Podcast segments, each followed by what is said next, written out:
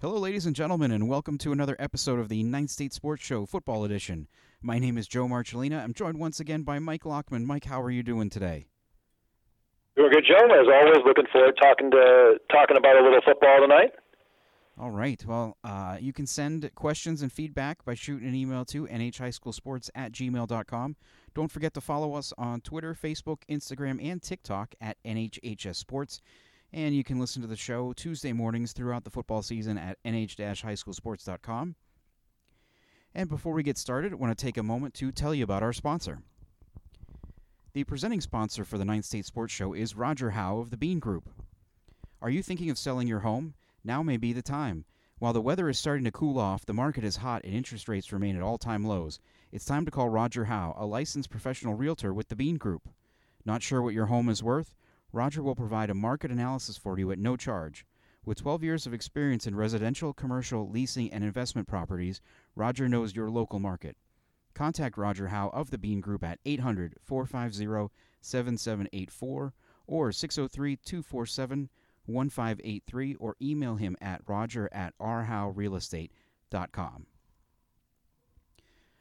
All right, Mike. Uh, we got some football to talk about. Uh, a lot of interesting. That was a busy weekend. Yes, very busy weekend. A lot of interesting scores and games. Uh, ones that will have great impact, I think, on the postseason, and some that just were, you know, were a little surprising. But uh, as we do every week, uh, I want to start out where I recognize in a couple of uh, individuals and a couple of teams for their standout performances of last week with our, our player and team of the week uh, feature here. So, uh, you, you want to go first with your player, or would you like me to? Uh, I think I went first last week, so Okay, how about so uh, I will- be the gracious uh, I'll be the gracious one and, and have you go first this All week, right. Joe. Yeah, right. Sounds good. Uh, so last week we talked about uh, kind of the big game in Division Four, uh, matching uh, Newport and Somersworth, and uh, that my player of the week. I'm going to go with uh, with a uh, player from that game, uh, Somersworth's Calvin Lambert had a huge game for the Hilltoppers in their 35-7 win over the Tigers. Lambert ran for 236 yards and two touchdowns. Uh, was just a, a, a force for Somersworth on offense. Uh, you know, that's a, a, a really big win, uh, you know, in a game that, that had a lot of magnitude. And, I mean, t- tough to say in, in early October, but, you know, the way the, the division game, you know, you look at results and how things have gone and who Somersworth has left on its schedule. And, I mean, that more than likely probably wraps up uh, the, the top seed for them you know, unless someone down the stretch they've got games against Raymond, Bishop Brady, and, and Winnisquam left. Uh, you know, two of those teams and Brady and Raymond are both three and one. Um, you know, so the potential there maybe for uh, someone to upset them along the way, but uh, Somersworth looks to be in pretty good shape for that number one seed right now. And uh, thanks a, a big part this past week to, to Calvin Lambert. Yeah, no, I think it's a good pick. You know, we we had talked a little bit last week about this matchup, and I know we had talked sort of offline about the matchup too, and how excited we were for it. I I gotta I gotta admit, I didn't expect Somersworth to have that decisive of a win. You know, Same, when when yeah. and I know there's no perfect way to to predict these outcomes, you know, but when I was looking at common opponents, which they had a, a couple of, I think they had both played Mascoma Valley and they had played Newfound um, previously, right? And, so, I mean, they had played two of the three uh, of their opponents were common opponents. Right. And looking at the scores, they were pretty similar, right? I mean, they were both dominating performances. You know, again, it's kind of hard to say, I guess, with that sort of score, but I thought that this would be a pretty a pretty well contested game. Could go either way, type of thing. Um, pretty big deal for Somersworth to come away that decisively against Newport. You know, obviously not having seen the game, we don't know whether there were, you know, injuries or other factors that maybe were involved. But even with that, you know, you say, hey, uh, uh, you know, a 35 to seven win is clearly decisive, puts them firmly in the driver's seat. Absolutely. Well, who did you have for your uh, player of the week? So player of the week, I uh, I didn't have as much heartache over this one this week, although there was some, you know, it's like we always say, there were some really good performances. But I'm going to go with Mellow Hyde from Merrimack. All right. Now, we we had brought him up last week, I think, talking about the Merrimack versus BG game, and I had said, you know, I paid him some compliments and said, geez, you know, I, I hope that he doesn't let that that sort of first play from scrimmage fumble get to him. Well, it, it, it must have really ticked him off uh, because he had a great game against Keene in what was a really important game for keeping Merrimack standings alive. Right, he had uh, on defense 13 tackles from the inside linebacker position, which I think against an offense like Keene, it's not an easy thing to do. Right, they're they're running multiple lead blockers up through a hole from a, a three back offense. You know, they're pounding at you with their offensive line. Uh, you got to be tough and, uh, and and really resilient to record three tackles against uh, 13 tackles against a team like that. And then on the other side of the ball, he did not much, but uh, you know, I, I, he, he figured he'd probably rush for three touchdowns and put up 160 yards of offense as well. So yeah, why not? Um, yeah, right. You know, I mean, as long as you're blowing people up on defense, you might as well blow people up on offense sure. too. So I thought that was a huge performance, and again, I think a really important win for Merrimack. But um, I, I think it was a great performance by Mello Hyde, and I think it was also, especially considering that you know, again, I'm sure he felt badly about that the um, the turnover um, the previous week. I love to see kids come back from that stuff to have a short memory, great mental toughness, put it aside. Those things happen in football. You can't beat yourself up, and and come out and just have a great comeback performance the next week is awesome. Yeah, that was a big game in helping them kind of keep pace with, uh, you know, the teams not only in the West Conference, um, but you look at, at the whole, and you see who else lost games too. You know, with we'll get into this more for sure, but with Spaulding and Exeter, um, you know, both losing games, kind of brings Merrimack and, and Bedford too. You know, they came out uh, in a in a must or in a win, excuse me, in a game that they really needed to be able to win um, against Nashua South. Kind of all, they all kept themselves kind of within striking distance. Although you know those teams were with, with 13 teams getting into the playoffs this year, uh, we're already kind of starting to see a little bit of a divide in between who's going to get in and who's not. I think. I, I yeah. yeah. Obviously, still. Yeah, it was a big win for Merrimack too. I think because if you look at their next couple of weeks, they've got Spaulding, who just took their first loss in a in a in a pretty tough way this past weekend. And then they've got Nashua North, who's still rolling undefeated. Um, so they've got a they've got a tough couple weeks coming up. Right. Really needed that Keene win to to keep themselves, uh, you know, feeling good about their their playoff hopes. Yeah. Uh, and so for my uh, well, my team of the week, uh, picked a team that uh, got a big win, much needed win uh, to kind of again keep them uh, keep pace with other teams as well. I, I went with uh, getting a 30, oh, where 31 to 10 win over Merrimack Valley. Of course, Merrimack Valley kind of up and coming in Division Two, um, still on the outside of the playoffs looking in, but with for Bow, that helps them go to four and one, and um, you know it may not sound like much, but they're you know a game back of Gilford Belmont in that East Conference, so keeping pace there with the Eagles, you know, just in case something might happen there with Gilford Belmont um, within striking distance. But also, you're looking at the other side of the bracket too. You know, you've got th- three teams in that West Conference: Pelham, Souhegan, and Hanover, who are all five and zero. Uh, you know, and, and right now it may look like, oh, you know, well that Bow's behind them too. Um, all those teams still have to play each other. So picking up any win that you can get right now for the Falcons is, I think, a pretty big one. Um, so that was, uh, I think, a key game for them. Uh, you know, on Saturday they get out to a 14 nothing lead early. They're up 17 to three at halftime, and then really just put the game away in the second half. Yep, big win. All right. Well, who was your uh, team of the week? This one was a little harder for me, but uh, you know, I think the way that I looked at this one was I can't have spent all the the extra airtime we spent in last week's show talking about you know how awesome the Souhegan Plymouth rivalry has been through the decades, and not hand the uh, that honor over to to the Souhegan Sabers. Um, you know, it, it's really hard to go to the land of Lenahan and and come away with a win. I I can't even I can't even imagine when the last time somebody went up there and won to the tune of forty six to nothing. I, I mean, has it ever happened? I don't I know. mean, I- yeah, I don't. I don't know. Yeah. Uh, that's a that's a huge deal, right? And then, you had these monster performances from uh, you know from from JJ Bright, who I think rushed for almost 130 yards and had another 30 or 40 yards uh, receiving. Not just and then uh, he- you know the the guy we haven't talked a lot about him. We've mentioned his name a few times, but Romy Jane, the Souhegan quarterback yeah, he's got to be one of the best quarterbacks in the state as a sophomore. Um, you know, the the uh, the union leader had him uh, 12 of 15. Um, the New Hampshire Football Report website had him as 12 of 16, 286 yards and and three touchdowns, um, and also a rushing touchdown.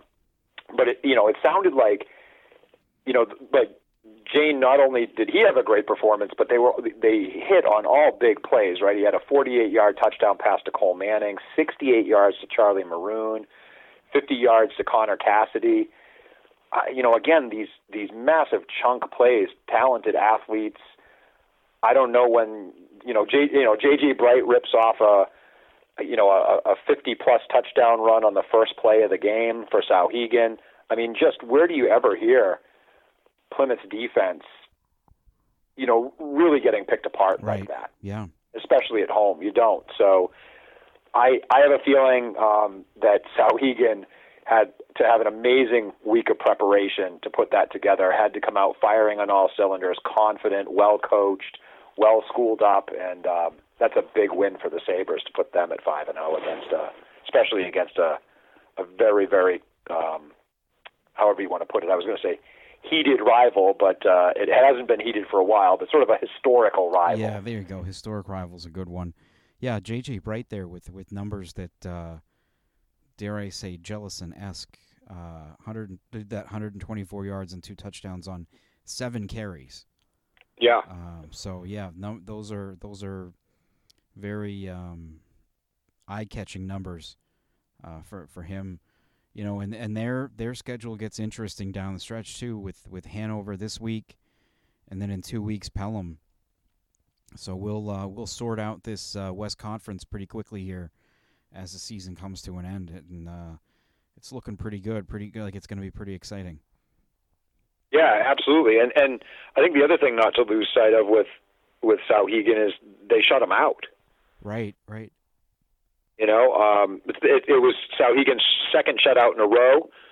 Um, so the defense coming alive at the right time too. You know, you've got one of the best quarterbacks in the state, one of the best running backs in the division, certainly, uh, and and two weeks in a row not giving up a point, setting yourself up in really really good position for a critical game. Uh, Hanover at Souhegan at seven o'clock um, this Friday night.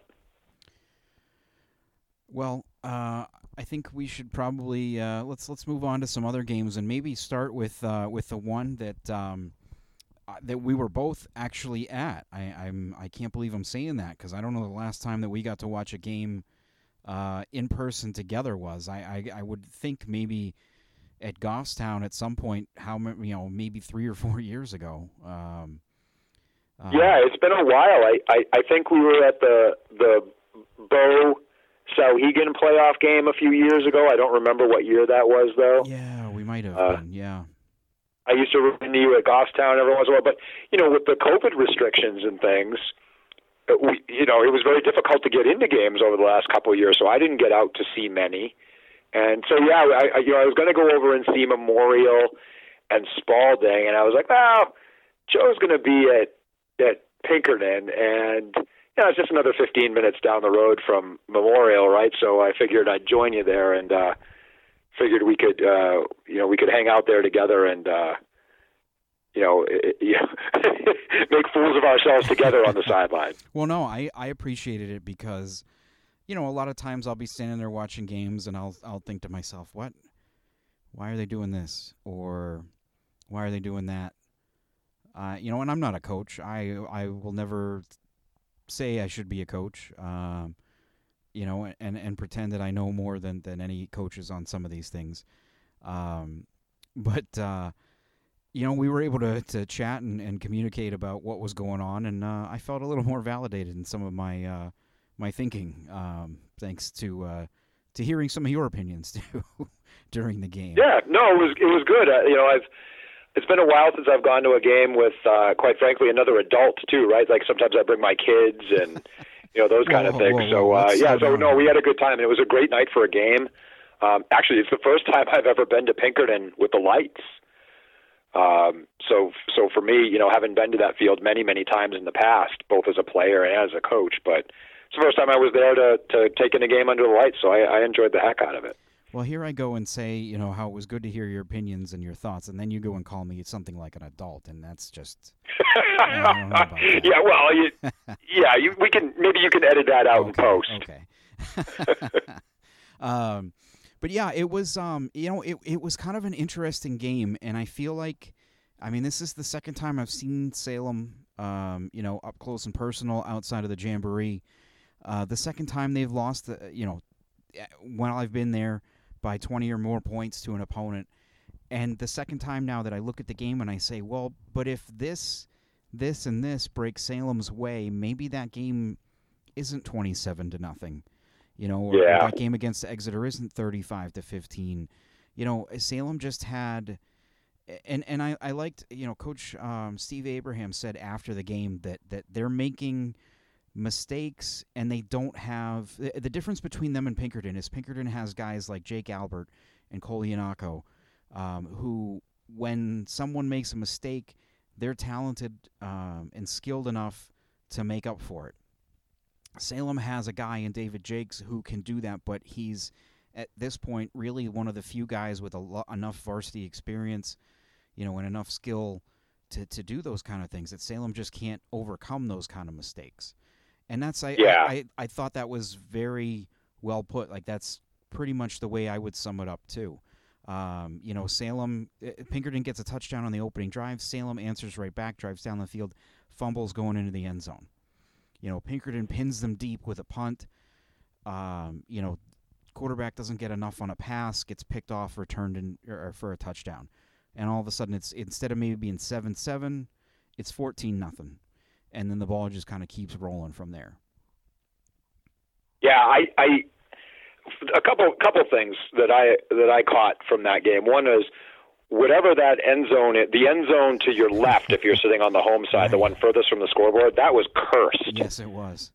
That, and that happened to be the side of the field you and I were standing on because there there were multiple turnovers that took place either in that end zone or close to it. Um, even the guys who were returning kicks with their with their backs to that end zone, you know, a couple times uh, bobbled kickoff returns and things like that. So there was some some some kind of weird, you know, fog or curse going on in that end zone. We must have spooked. Um, yeah, the second thing was, you know, from a Salem perspective, th- there were a few things that bit them. Um, you know, the the pick, I I can't remember where they were. They might have been on their own four or five It yard was- yeah, line. it was pretty close to the goal line. Yeah, I, I think they had like, you know, the ball was down at the one after a really good punt.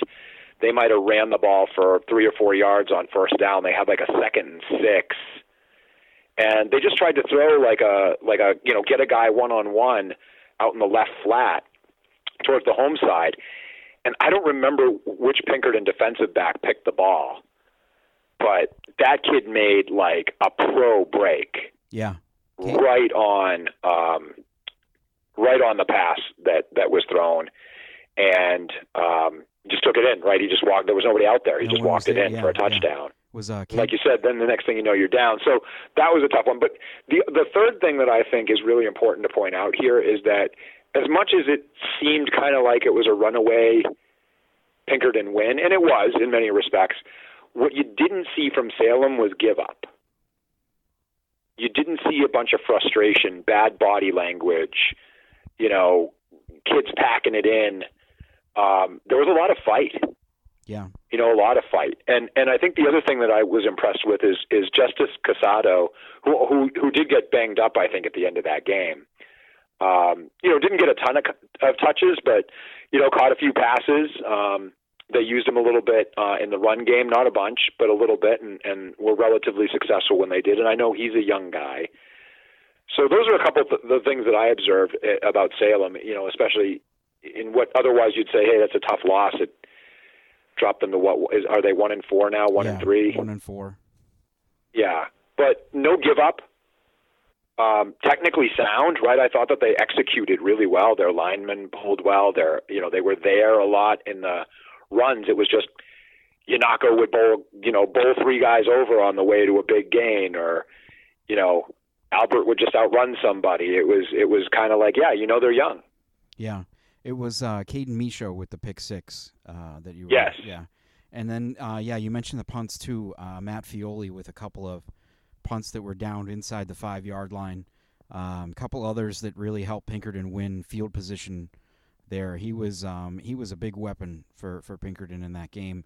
You know, and, and his his ability to kick there too. I mean, just it, it, that can be a game changer for a team, especially in a day and age where kids don't field punts quite nearly as much as they used to, or as well as they used to. Um, you know, so I mean, if you can get a kid who's putting the ball you know, deep and, and let your guys run under it, uh, you know, down it pretty deep. Uh, that's a huge difference maker, and it was for Pinkerton uh, in this one. And uh, other other uh, while we're talking special teams, there was another interesting twist too for Pinkerton. They had a new kicker this week. I don't know if you noticed he didn't have his name uh, on the back of his jersey, a lot like most of their players do. he is on the roster though. His name is Craig Coventry. And from what Coach uh, Brian O'Reilly was saying, was he's a uh, a soccer player, uh, not at the school, but he plays on a club team. And uh, you know, he a friend of his, I guess, who's on the team, you know, brought him out for practice. And you know, at first O'Reilly was like, "Ah, okay, I don't, I don't know. We don't, we don't usually use soccer kids to, to, you know, kick the football." And yep. Uh, he's like, "Oh, he's like, kind of, why don't you go over there and and do your thing?" and the kids started kicking and, and after he saw a few of them he's like okay how about you, you you're gonna kick for us uh, yeah. And he didn't i mean he had a he maybe had a, a rough start there. I mean, he missed a field goal on his one attempt but uh, maybe a few more nerves getting to him. But his kickoffs were, were very good. Uh, and and potentially um, I guess you know during warm-ups he was hitting them from or, or practice he's hitting them from 55 yards. So yeah, yeah, you make a good point. I thought the Pinkerton special teams were very, very good, which is interesting because the week before, I thought that Londonderry really had the special teams advantage over Pinkerton. So, you know, I, I don't know whether that's just matchups, right? Londonderry special teams were just that much better than Pinkerton's, or whether Pinkerton sort of went to practice and rededicated themselves to special teams a little bit. But you're absolutely right to point that out, right? I mean, the the the Lumley um, no, who's the punter?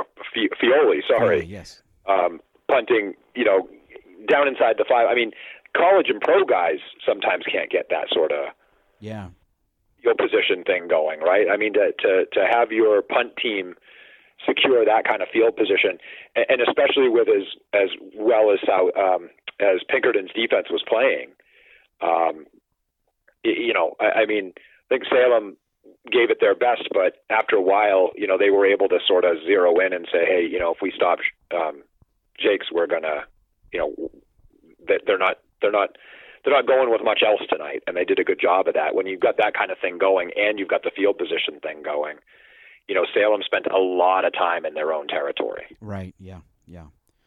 Um, you know, you look around uh, at the East Conference, and uh, there were two really big games over there, two really close games that came down to the wire that are, um, you know, huge looking at the standings. Course, uh, you had, you know, Memorial holding off Spaulding 27 26. Memorial, its first win, Spaulding, its first loss of the season. Kind of an interesting flip there. And then you had Timberlane holding off Exeter 27 to 23 in a game that, that sounded like it had quite a, kind of a bizarre ending, if I'm not mistaken. That that um, you know Exeter had a chance to take the lead uh, and then just kind of ran out of time uh, inside Timberlane's ten. Um, yeah. So kind of an interesting turn of events there.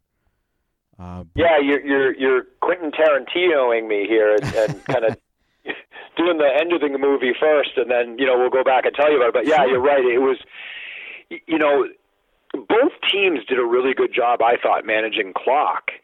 And what really happened at the end of the Exeter game was, uh, you know, I'm, I'm looking at my notes while we're talking here, but, you know, I think that there was like, I don't know how much time they had left, but Exeter got the ball back, you know, and and had enough time to drive. It, it, I don't exactly remember what how much time there was left on the clock, but they got the ball down to the Timberlane seven, and you know they had they had used their last timeout if I remember correctly, and I think they had called two plays.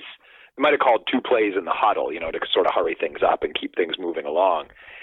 And they they ran the ball off tackle, and uh, I, I can't remember which back they gave the ball to. It might have been Moss, but you know he, he got tackled and didn't didn't score right. And it's not like yeah. it's not like they were on the one or two. Yeah, right, right. And so, you know, if you run the ball there and you're not you're not successful in scoring, I mean that that's it, right? Like if you throw the ball, you get you know either a touchdown or an incompletion, and it stops it. Um, now, granted, Timberlane had been doing had been playing unbelievably well on defense. Um, they, they, you know, again, we could kind of go into the game a little bit, but um, I'm sure there's reasons that Exeter felt that was their best shot to win the game. But yeah, I mean, when when uh, again, I think it was Moss got tackled on the seven. That was it. It was just like there was maybe eight seconds left, and there's you know if if that, and there's there's no time to line back up, get another play called, and go. You know, I mean the I think what had happened was he sort of he he flipped the official the ball, and the ball got dropped and sort of like you know bounced around, and the official couldn't get it spotted. Huh. Interesting. Yeah, and time just ran out. Yeah. I mean that's a that's another huge one, um, especially looking at Exeter's, uh, you know, remaining schedule. Um, they got Bedford coming to town this week. Both teams three and one in the division. Um, you know, so I mean, this game will go, I would think, a good way towards um, seeding. You know, and then beyond that, Exeter's got Dover and Spaulding coming up in the two weeks after that. Both teams that are are also um, three and one within the division, and, and again, those games are gonna are gonna have a big impact on on where everyone kind of shakes out uh, within the division. And now, the flip side of that, you got Timberlane that's at four and one uh, sitting at the top of the conference, and, and they're looking like they're you know in pretty good shape right now. Um, you know they do have three of their last four on the road, uh, but they go to Goffstown this week. Um, you know before going to Spaulding, then hosting Dover, and then host uh, going to Portsmouth. You know, so not um, you know a, a schedule where Timberlane should be able to pick up, you know, maybe a, at least a win or two for sure, um, and maybe more. Yeah, I got to tell you, I was very impressed with Timberlane, particularly on the defensive side of the ball. Um, they really gave Exeter fits, especially in the first half. I mean, they, they held them to two, three, and outs on the first two drives, um, and and they weren't. It wasn't like fourth and one, we're punting. I mean, it was probably like three or four yards a drive is all they got. Um, you know, they and they're young. They've got a they've got a sophomore captain linebacker, number fifty, Caleb Moley, I think is his name. Um, and he was all over the place. I mean, Exeter could not block him. Um, Exeter had a hard time blocking either of their inside linebackers, but yeah. Uh, but but Moley was particularly good. Um, I, I thought it was interesting too. The, the second half, Exeter was a little bit more successful on offense, but they they were blocking their base plays a little different, right? You could you could sort of tell that Timberlane linebackers were really reading their keys, and they were they were reading guards and they were reading down blocks and all the different things that make that straight T offense go. Second half, Exeter came out and and ran the same backfield actions, but blocked straight ahead. No pulling, no down blocking, just sort of were coming right at you, and that was successful, more successful for Exeter. Um, but but Timberlane's young. You know, I mentioned uh, the the linebacker, sophomore captain.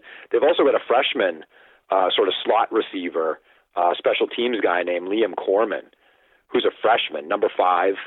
Uh, I mean, he was making blocks on special teams. Um, he was making big plays on on offense. You know, when they when they would go to him, um, pretty talented kid, only a freshman. Hmm. Um, so you think about that a little bit and say, hey, you know, that's uh, that's a pretty good future for Timberlane. Yeah. yeah. Um, and they ran for 350 yards against Exeter's Wow. defense, which is a good That's, defense. Yeah, that's kind of eye opening. Yeah, another big week for um, Ed DiGiulio. Um, you know, scored a, a touchdown or two.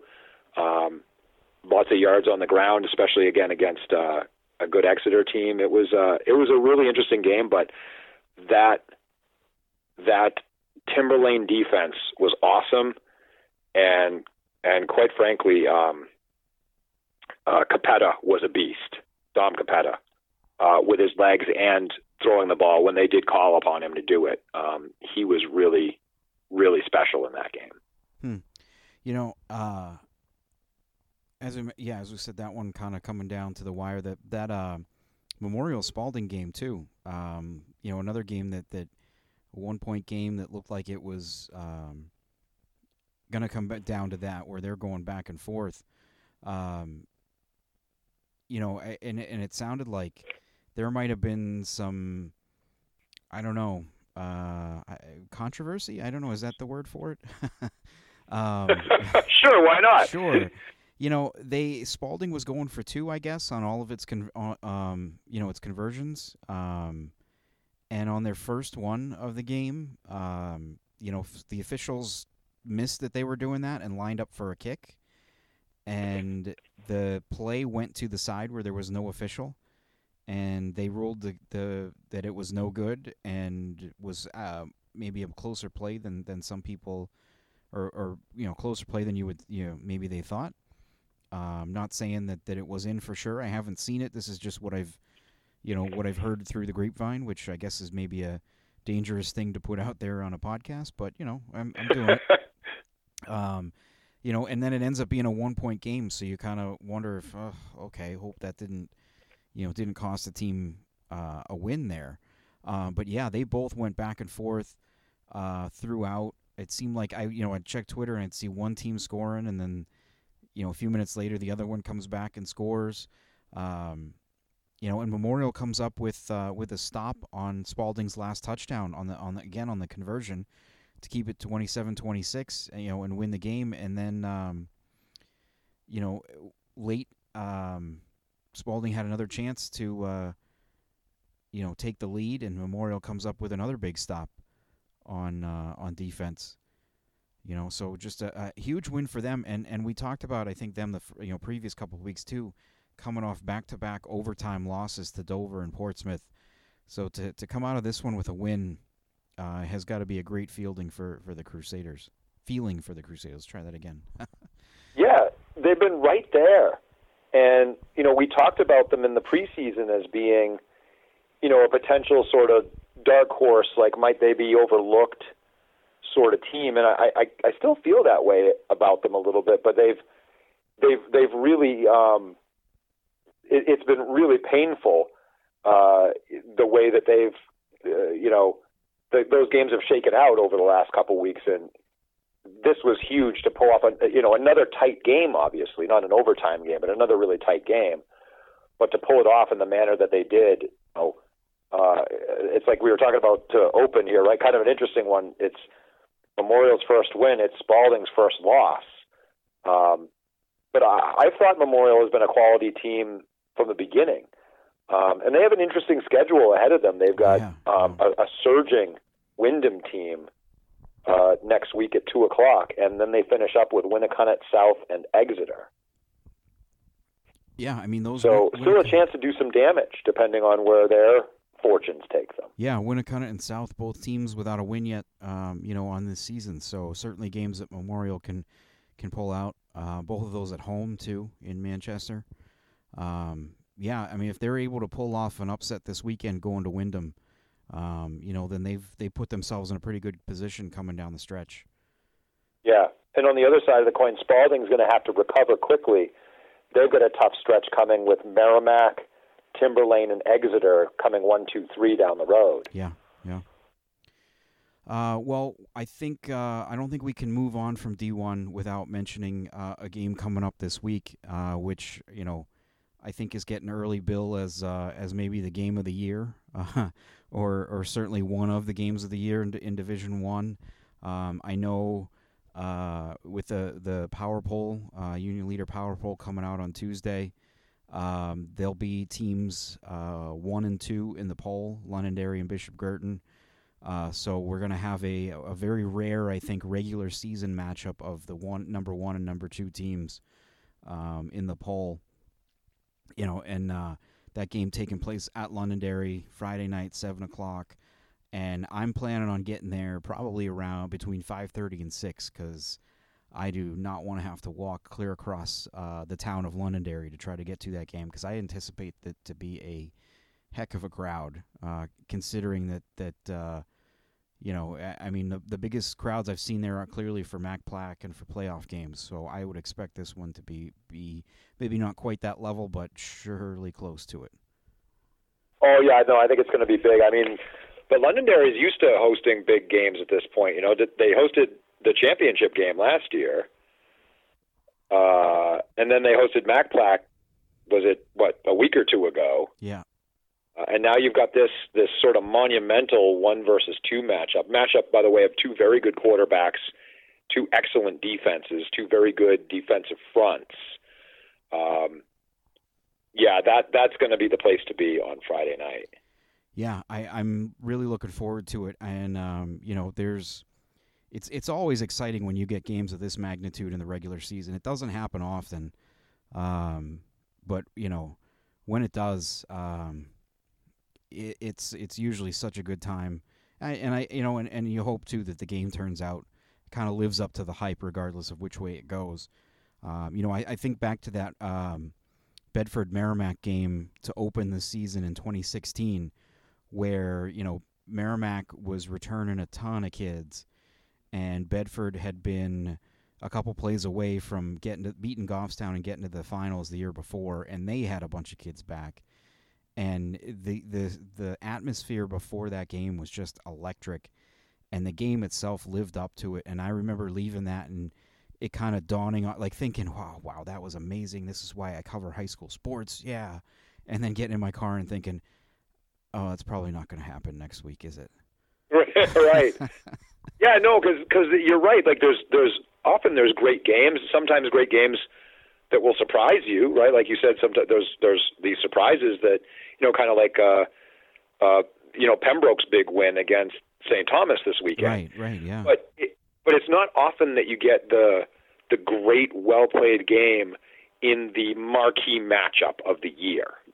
Right. At midseason, I mean, you know, the season opener is always kind of cool too, but you know, you, you hear the cliche a lot mid-season form. Well, there's a reason for that cliche, right? Because the teams have found their identities. They've got their full, you know, playbooks in on offense and defense.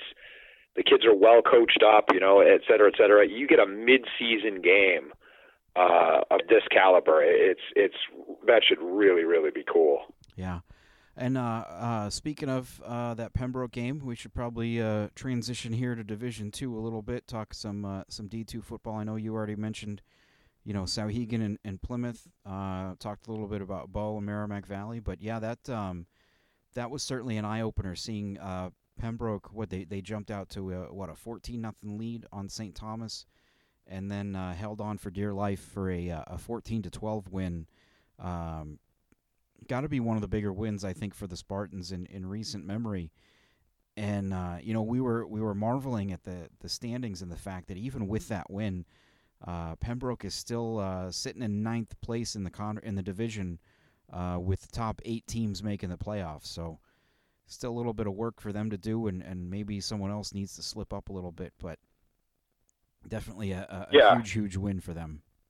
Yeah, you know, regardless of I think what it does in the standings, that's got to be the win of this uh, of the decade for Pembroke. Um, I mean, a big win against a you know what what really is a you know a program with a proud tradition at St. Thomas. Um, you know, a very good football team this year, I think. But you know, again, like you mentioned, right? You jump out to a fourteen nothing lead. That's great. But the real character builder is that you had to hang on, and you know, to to have uh, Pacey Graham pick off a pass to end that last drive where the Saints were threatening. You know, it was it was um, 14-12 at that point. So even go down, kick a field goal, game might have been over. Um, that's a huge deal, and definitely something to build your program around. Hopefully, there's a lot of excitement there, and uh, uh, I'm not sure what Pembroke has left in front of them this year, but that's something to build off of. Well, let's take a look. Uh, Pembroke has is going to Sanborn this weekend, uh, and then has games at home against Laconia. They're at Bow, and then home against Merrimack Valley. Which, if I'm not mistaken, that's a little bit of a, a rivalry game there for uh, for the two uh, greater Concord teams. Um, so, I mean, a, a, stretch where there's some winnable games on there, um, but yeah. you got to actually you got to go out and win them. You got to I kind of ride this momentum and you know, not let it get uh, get you too high. I would assume. Yeah, yeah. Hopefully, I'm sure they're guarding against that. But um, you know, they're they're at a very manageable right now, two and three. If you go grab a couple of games here um, out the end of the season, who knows? Put yourself in pretty good position to to fight for one of those spots. Right. Uh, and then you know, as we were saying, that other side of the the, the conference or the division, excuse me, the West Conference, just um, you know, we're we're going to see it start to shake out a little bit this week with with Hanover and Souhegan playing, um, but you know eh, that that Souhegan win over Plymouth has got to really open some eyes uh, around the division and, and really let people know. I mean, you know, we we assumed the Sabres were for real before that, but uh, basically just some confirmation there for sure. Yeah, I don't think there was ever any doubt that Souhegan was very good, right? But if you look at the body of work, it could cast doubts, right? They had beaten Hillsborough, Deering, West, Lebanon. Um, you know, Milford was in there as what you could call a quality win, but even Milford is only two and three at this point. So, you know, if you're looking at Souhegan, you could say, you know, hey, I know that they're talented, but what happens when they, you know, what happens when they hit, um, you know, a really, really good opponent?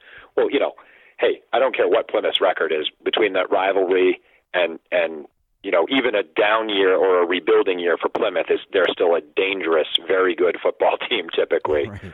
Um, big win, but again, you got to turn that quick uh, in terms of turning the page on that one because now you got a battle of unbeaten's with Hanover.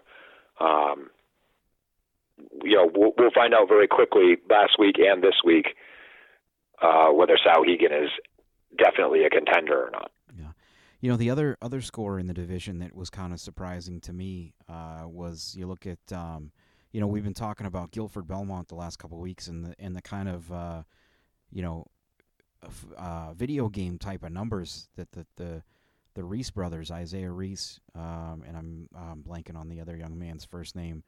Um, you know, but they've been putting up have just been you know borderline ridiculous. Um, yeah. You know, they're scoring, you know, 50, 60 points the last couple weeks.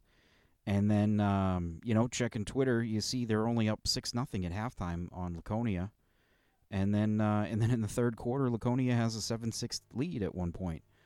Um, you know, Gilford able to come back and get a twenty to seven win in that game, but uh, you know, I, I guess that kind of has to happen to you sometimes, right? When you're you're having a season like Gilford Belmont's been having, you know, maybe you, you start riding a little high. They do play at Plymouth this upcoming week, so maybe they were looking a little ahead, um, you know, to that game. Uh, but you know, I guess I guess the sign of a good team is that you have those kind of weeks and you still are able to come out with a win. Yeah, yeah, I think so, and you know, I think also, you know, Laconia's um, Laconia's only got one win, but they're a proud program.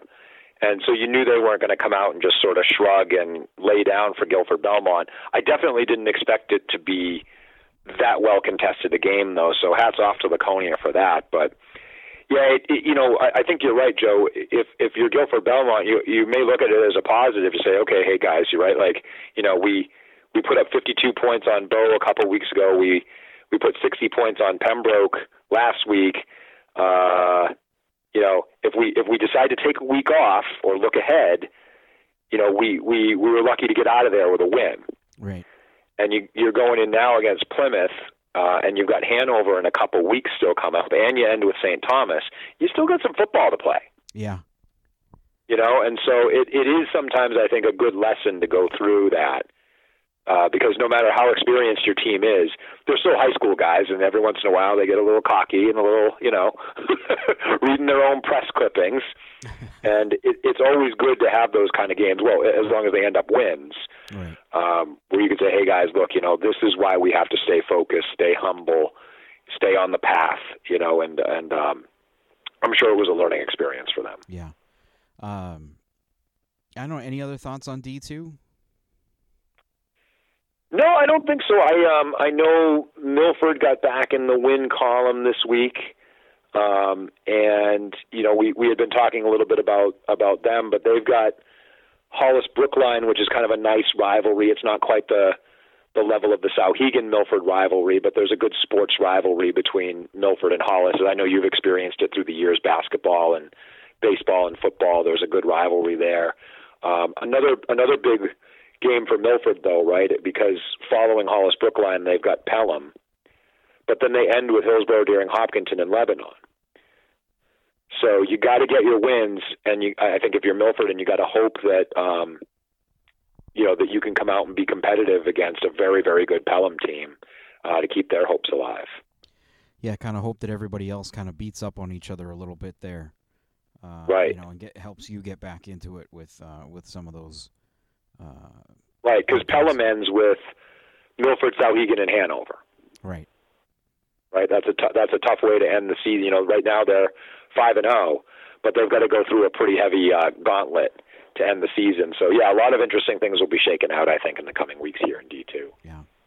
Uh, you know, looking at um, at D three, uh, you know, I think we talked about uh, the big game being uh, Campbell at Trinity last Friday. Uh, not quite, you know, a game that that would uh, determine the top seed, kind of like with that Newport Somersworth game in D4, but certainly a game that will go a long way uh, towards deciding some seeding. Trinity gets the win in that one uh, by a count of uh, 36 to 22, uh, which you know Campbell had led at one point. Um, I believe 22 to 14. So Trinity, and that was with about seven and a half minutes left in the third quarter. So Trinity had to uh, make a pretty big comeback there in about a quarter and a half to um, to get that. You know, really sounded like it was uh, you know guys like Jack Service, Devon Ellis stepping up, making big plays for Trinity to uh, to turn that one around. Um, you know, so the Pioneers get the inside track there at that number one seed, the last undefeated team in D3. They've now got wins over Campbell and Monadnock, um, you know, who are also you know right there at the top uh, of the standings. You know, they do still have to play at Fall Mountain and at Stevens to end the year. Um, you know, two teams that are in the mix and, and fighting for one of those playoff spots. Fall Mountain, in fact, on a four game winning streak, um, you know, after losing in their opener to Monadnock. Um, you know, and then this this coming Saturday, uh, you got a nice 11 a.m. kickoff there over in Litchfield with uh, with Monadnock and Campbell taking it on each other in uh, in what in a game that you know will could po- most likely determine the number two seed in the division. Yeah, yeah, a lot of a lot of stuff I think is going to shake out here in the next few weeks, as we were talking about last week. And you know the the the, the Trinity win over Campbell. I, I don't I don't think that's the last we see of that matchup. Um, and, and I and I think it could go either way the next time around. You know, it's like you said, there were some punch counter punch things going on in that game, um, and you know, you still had um, like you you had mentioned a couple great performances from the the Trinity side of the ball, right? Service in particular, I think, had a really good game. But then you've got uh, the, the sophomore running back we mentioned last week, which is Scott Hirschberger for Campbell. Now against what is arguably right now, I guess, the best team in Division Three, he still carried the ball 35 times for 240 yards and two touchdowns. So Campbell, I think the, the lesson learned there is not to be forgotten about. Just because they lost the battle to Trinity doesn't necessarily mean they have lost the war. I still think that that was a a pretty closely contested game. There were big performances on both sides. Um, I, I'm very much looking forward to seeing that rematch. Yeah, that would be a fun one um, to see. I wonder, you know, obviously Hirschberger's been huge for Campbell so far this year. I'm almost wondering if they maybe need another guy to step up and, and, and maybe take on some of that load. Um, you know, I know they do run that, um, you know, that single wing offense where, you know, he could be the guy that's getting the ball pretty much every time, you know, and it's tough to kind of defend even if you know that because you're not always sure exactly where he is. Um, Uh, you know, no, so I, I, think, you're right. You don't. I don't think in any division, eh, you know, regardless of the quality of your team, one way or the other, you're you're not you're not wanting to go many weeks in a row having a sophomore back carry 35 times. You're right. Right. Yeah. Yes. You know, so so I think yeah, in a big game like this, you, you do whatever you got to do. You feed the horse and and you go with what's working. And again, it clearly worked, right? 240 yards, two touchdowns. I think he ran in a two point conversion too. But I think you're right. I, I think as time goes on here, and and you know you get more film on your opponents and things. There's got to be another option, hopefully, that they can go to besides Hershberger, because it's only a matter of time before somebody probably zeroes in on him a little bit. Yeah. And then, uh, you know, Division Four, we were talking already about that Newport Somersworth game.